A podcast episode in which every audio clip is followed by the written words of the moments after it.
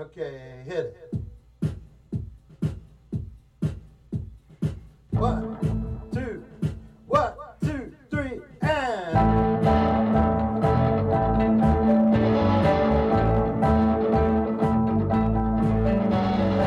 Hi, and welcome to I Think I've Heard the Rakers. I'm Lance Porter. I write songs and play guitar in the band The Rakers.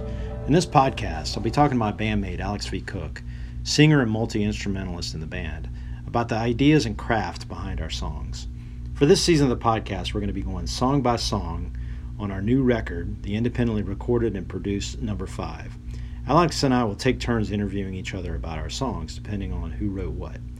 Tonight I'll be interviewing Alex about his song Gonzales Lights, the first track on the record. We'll also get into a little bit of the myth behind Gonzales Lights, and Leon will tell us a few methods to avoid the spirits that create Gonzales Lights. My cousin never was right after she saw the Gonzales lights.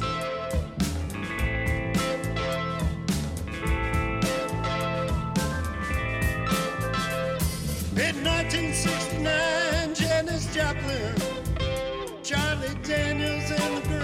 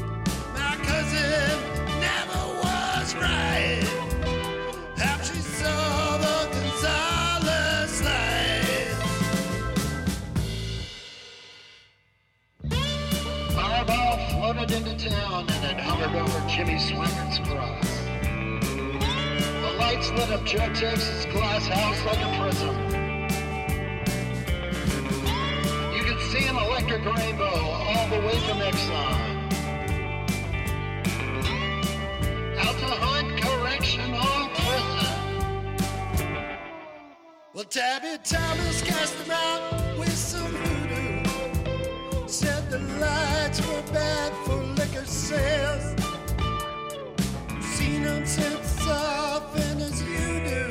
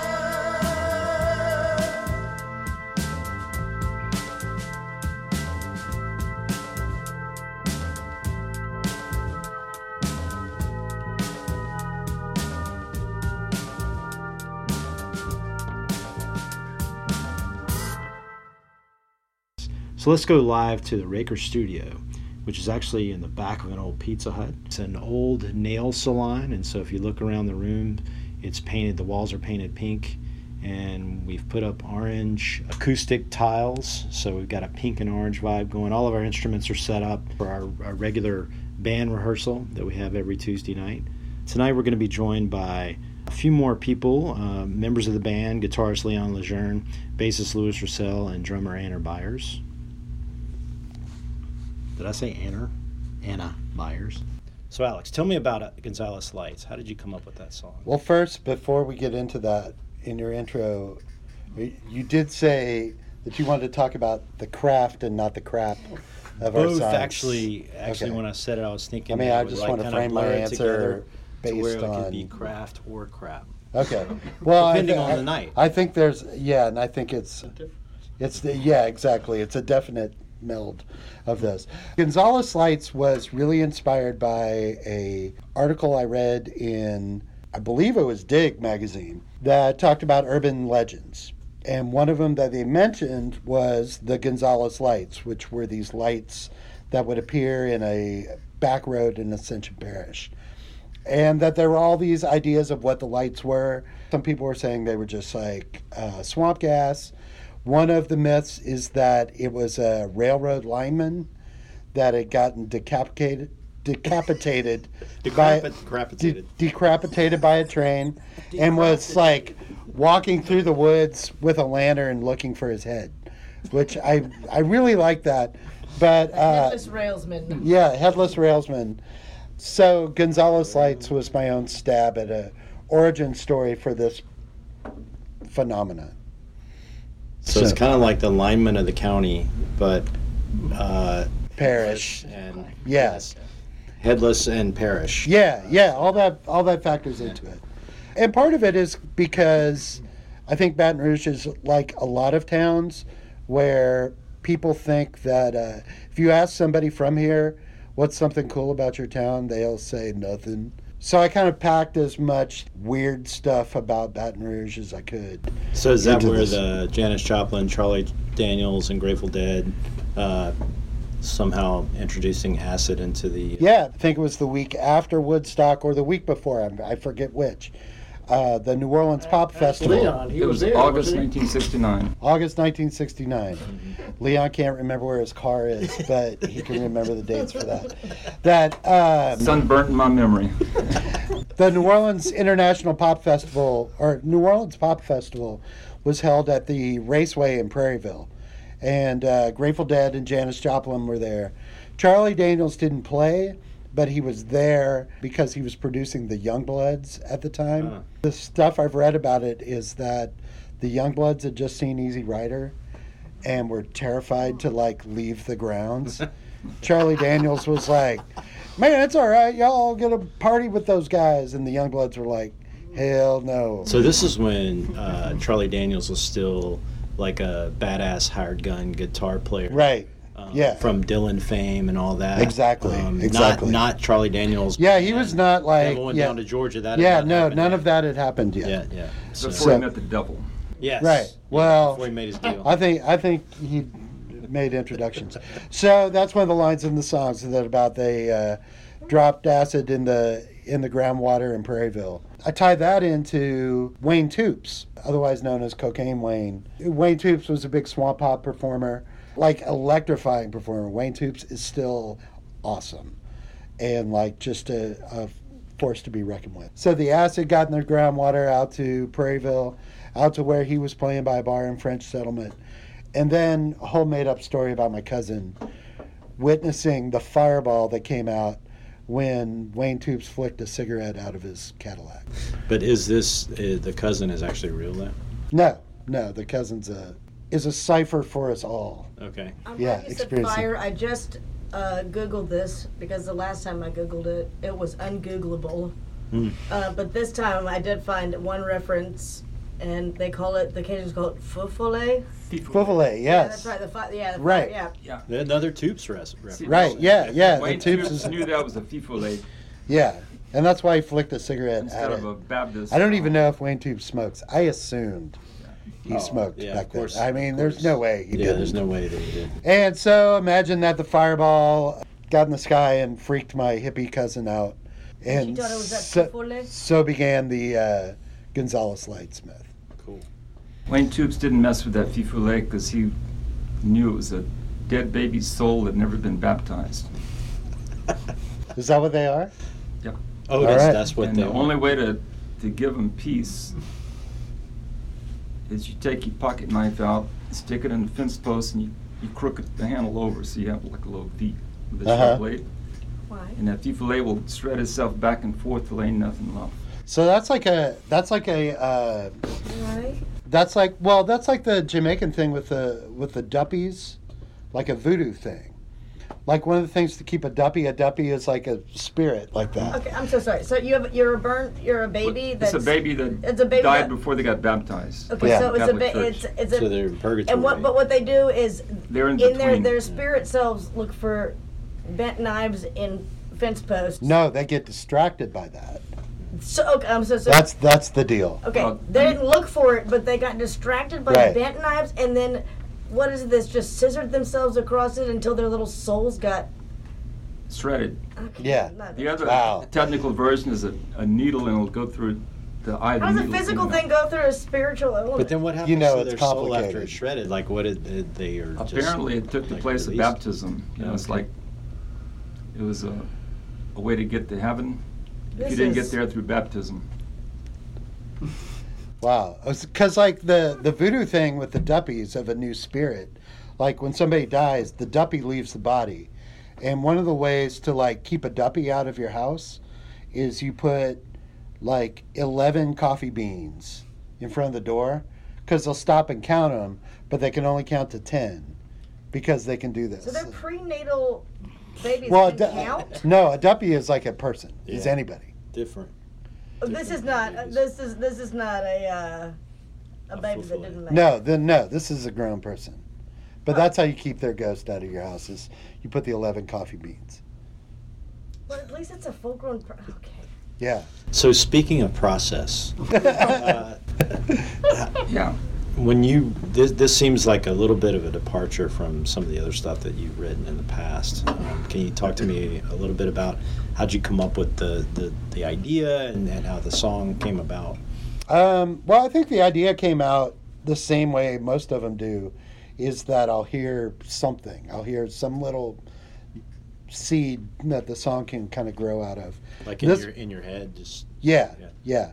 And um, so it kind of worked with that. And then I wanted to write, wanted to write something a little more R and B than we normally do, and a little more groovy than than we normally do, or groove oriented, I guess. And uh, That's right. I remember when we first started playing this, we were trying to go for sort of the Rolling Stones disco. Yeah, that's kind of exactly. and I don't know why I associated that with this Yeah. subject matter, but I definitely wanted like an emotional rescue, uh, start me up, you know, miss you. Yeah. That that like crappy Rolling Stones Kiss Yeah. disco. Yeah, yeah, yeah. Kind of I stuff, which for loving you. Yeah, which is like my favorite disco. yeah. Is when like rock bands did a disco tune. Yeah, That's yeah. like the best.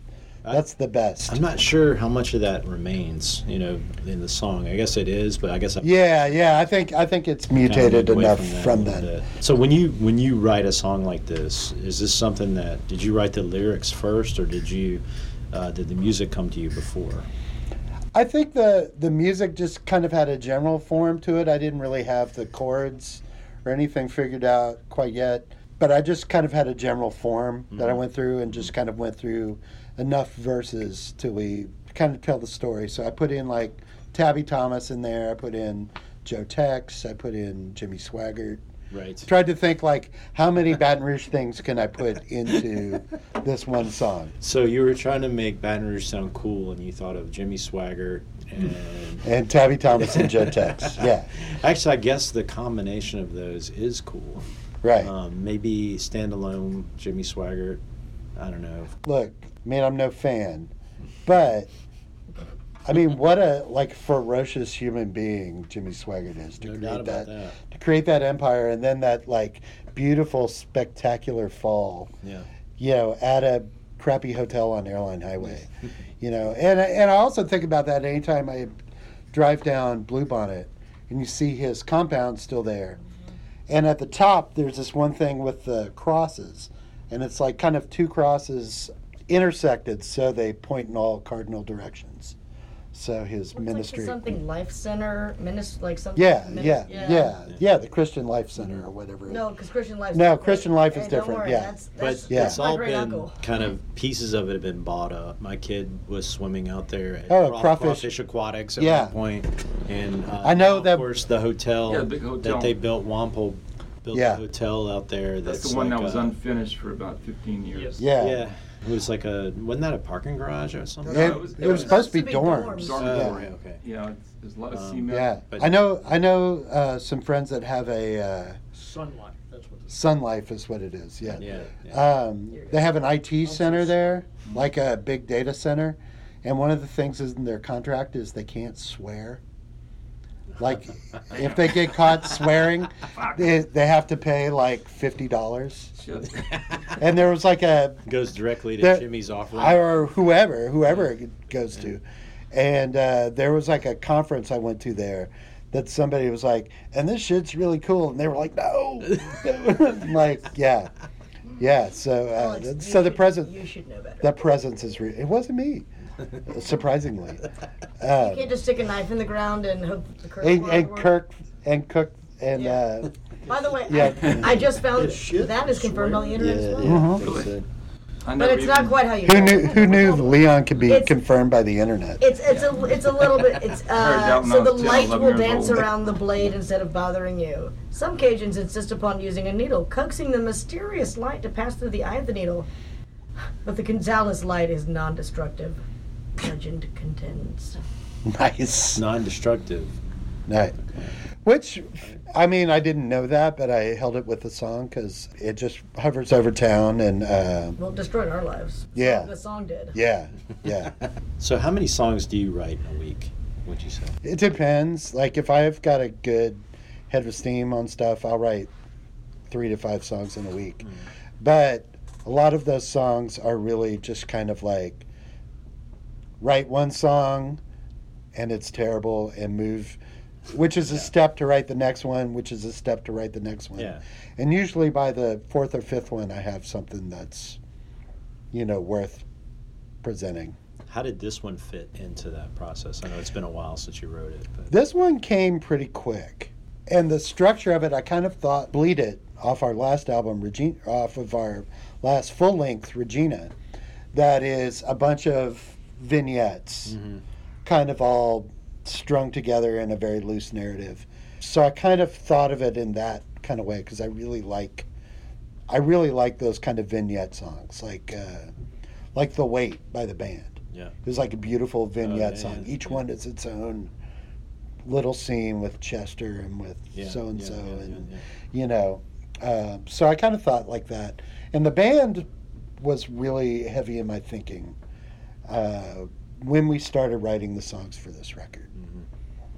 I think just because I was listening to the band a lot, probably. It's probably about as deep as that goes. But yeah. exactly. But uh, it was the the band and the Clash. Remember, I was kind of did a deep dive on both of those when we were coming up with the songs for this record. Which So- that's not the first time. I mean, there's been in the past where we've tried to kind of channel the Clash Mhm. um, with what we're trying to do. Um, but this was a little different. And the Clash also did their little uh, foray into disco as right? well. yeah. So- oh, yeah. so They did an all kinda excellent fits. foray into disco. Like, Yeah. So, Guys, I'm sorry. Everything that Leon just told me is in this. it's sorry, completely to- true. Told only me. Told us. it's accurate.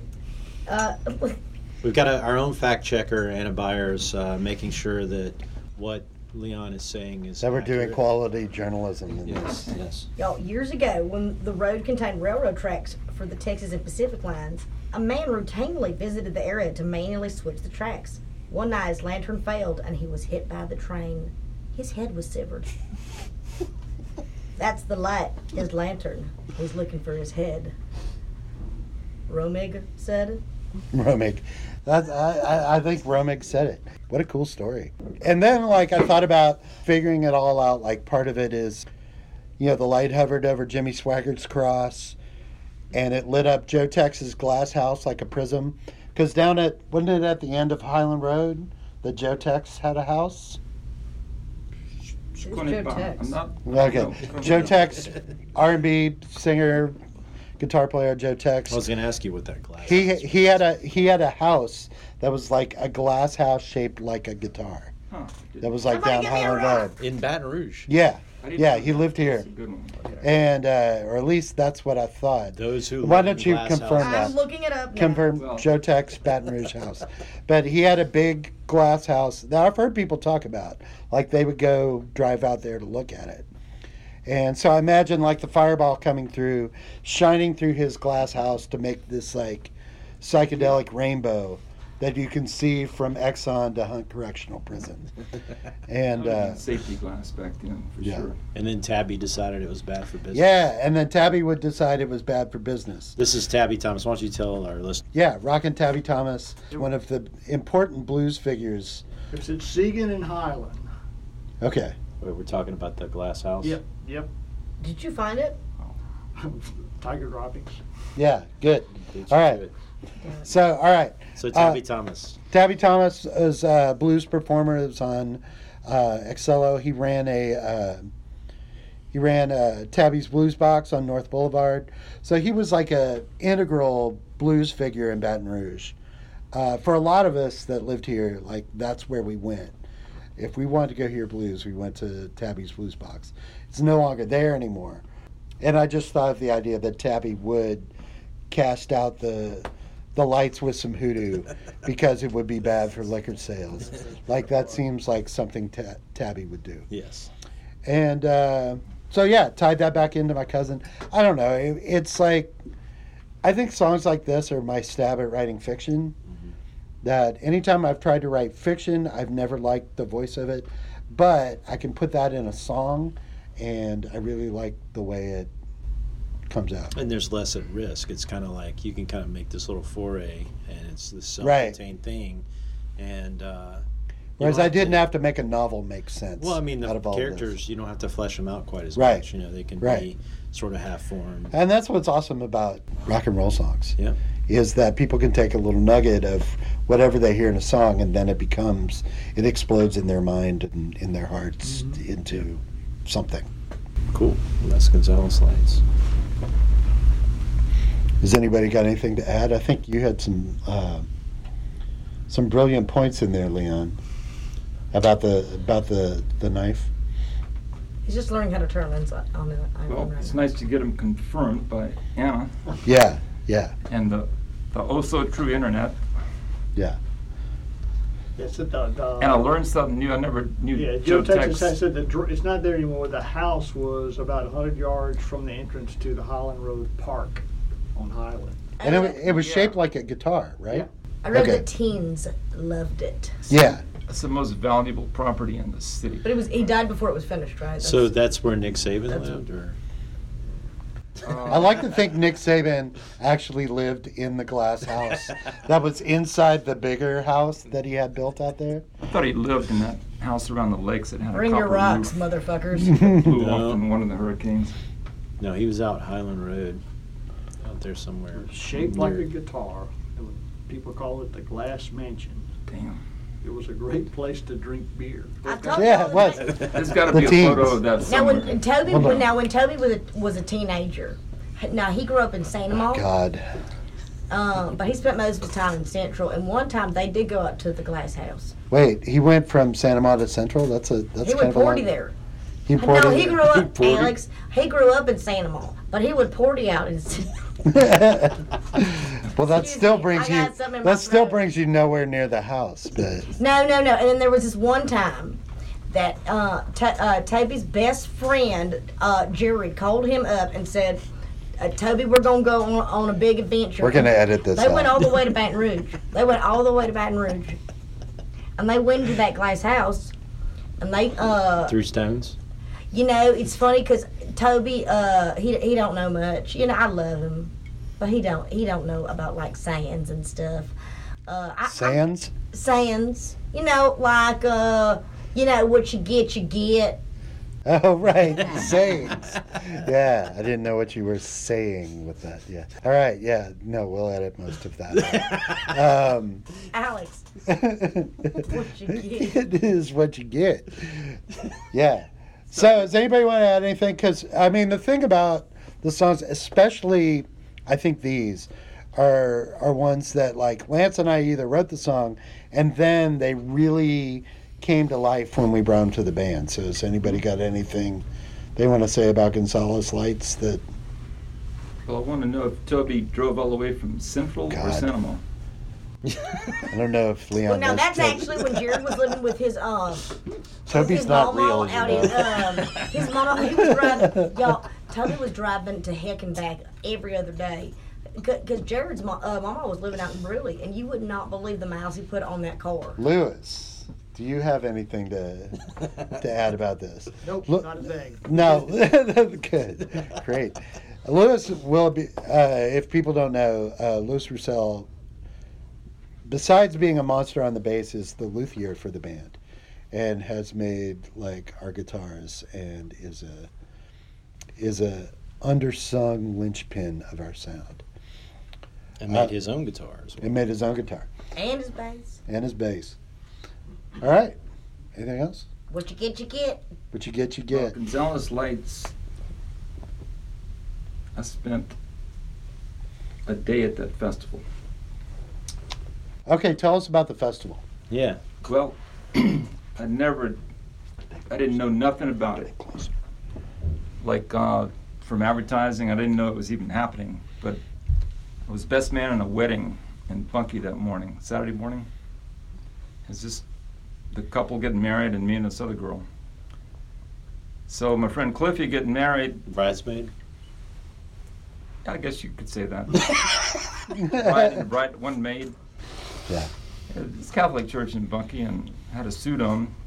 So Cliffy had a brand new Camaro with the stripe down the middle. Because he got hit on his little Allstate compact moped from Sears and Roebuck by this lady in Alexandria and bummed his leg up and he got ten thousand dollars. Bought two more motorcycles and a brand new Camaro. That was two point two That's the sign. trillion So dollars. anyway, so Yeah. after the wedding, we decided to go to New Orleans and be these 18-year-old adults with a suit, you know, and go hit the French Quarter and drink and all that. So there was no interstate, and that I recall, or if it was in '69, we didn't take. I don't think it was. No, the- No. it the- Interstate in Baton Rouge was Okay, like it's Airline in the Highway, 70s. so we're, you know, yeah. hour and a half from Bunkie, we going down Airline Highway, we see this sign, Pop Festival or whatever it was at the racetrack. So we took a left and go a few miles and paid money to get in. And there's a sh- shitload of people, you know, on the racetrack, which is like this banked racetrack, asphalt, hmm not flat but banked. So people would fill that thing up, and um, it was hot as hell. And they had all these bands. A lot of them I wasn't too familiar with, because it wasn't South Louisiana bands. No, they were like the Grateful Dead. Yeah, it was like and from Janis Woodstock. Joplin and T Rex played at that festival. Uh, it's a beautiful day. Yeah, I knew those names. Santana, but not from Santana was at that festival, I think. Yeah. But anyway, um, Not familiar with any of this. so we get in, No, I think and that's- it's burning hot. So got this suit on, black suit. I took all that off, stripped down in my pants. That was it. And So we you stayed said out suit- there, and you after just had dark, suit, suit pants on, and that was it. yeah, it was so hot. I mean, it was Yeah. burning. And Leon, so after dark, we Did decided. you have pants on? Oh yeah, I had pants. We decided to head it to New Orleans after about eight o'clock that night, after, probably about dark, and get this cheap motel on Tulane with an air conditioner. And I got like a third degree sunburn, the kind you, I ain't got skin cancer yet, knock on wood, but it's kind of I'll give it to you. And that sunburn killed any possibility of any romance which I had, I'm sure. And um, so that we'll never know now. So Yeah. you, end of the story. you said you had. That's the end of the story. That's it. What? Well, Well, you get what you get. yeah. Do is there an end to these stories? I don't think we Yeah. left the motel. It was so damn hot. I mean, Yeah. uh, sunburned so bad. All right. But if it wouldn't have been for the sunburn, we'd have gone in the quarter and I'd have probably got projectile puking sick on Pat O'Brien's hurricanes and all the shit in, in the quarter. That's hot. Midnight Yeah. corn on the cob from uh, From, from Tiki Outie. from Ignatius. What's From Right. Takey Outie. Did you say Takey Outie? No, the oh my Lucky God. Dog guy. I haven't thought of Ignatius Takey. O'Reilly. I haven't thought of Takey Outie for like Yeah. this corn on the cob, and they'd have like this pound cake tin of liquid grease and butter, salt and pepper. Just dip that thing in there and eat that corn on the cob. Yeah. or- They no that, longer it's have that food or a in lucky Orleans. dog. yeah, Right. or both. Yeah. You can't you can't eat after nine o'clock in New Orleans. Boy, anymore. You Yeah. could still get the lucky dog. throwing up would Yeah. be um, a blessing after that. Hi, this is Alex from The Rakers. I want to add one thing. You can go to our website, therakers.com. You can find more information about this episode, uh, more information about the band. You can keep up with this, find out when our live shows are, and also go to our Kickstarter. There's links on this page and on the SoundCloud page as well. Go there and you can help us get this album out to the people. The record's called Number Five, and we we offer a number of different prize packages, including a live performance or even a dream date with the Rakers. Check it out at the Kickstarter. You can find it all at therakers.com. Y'all have a good one. Thanks.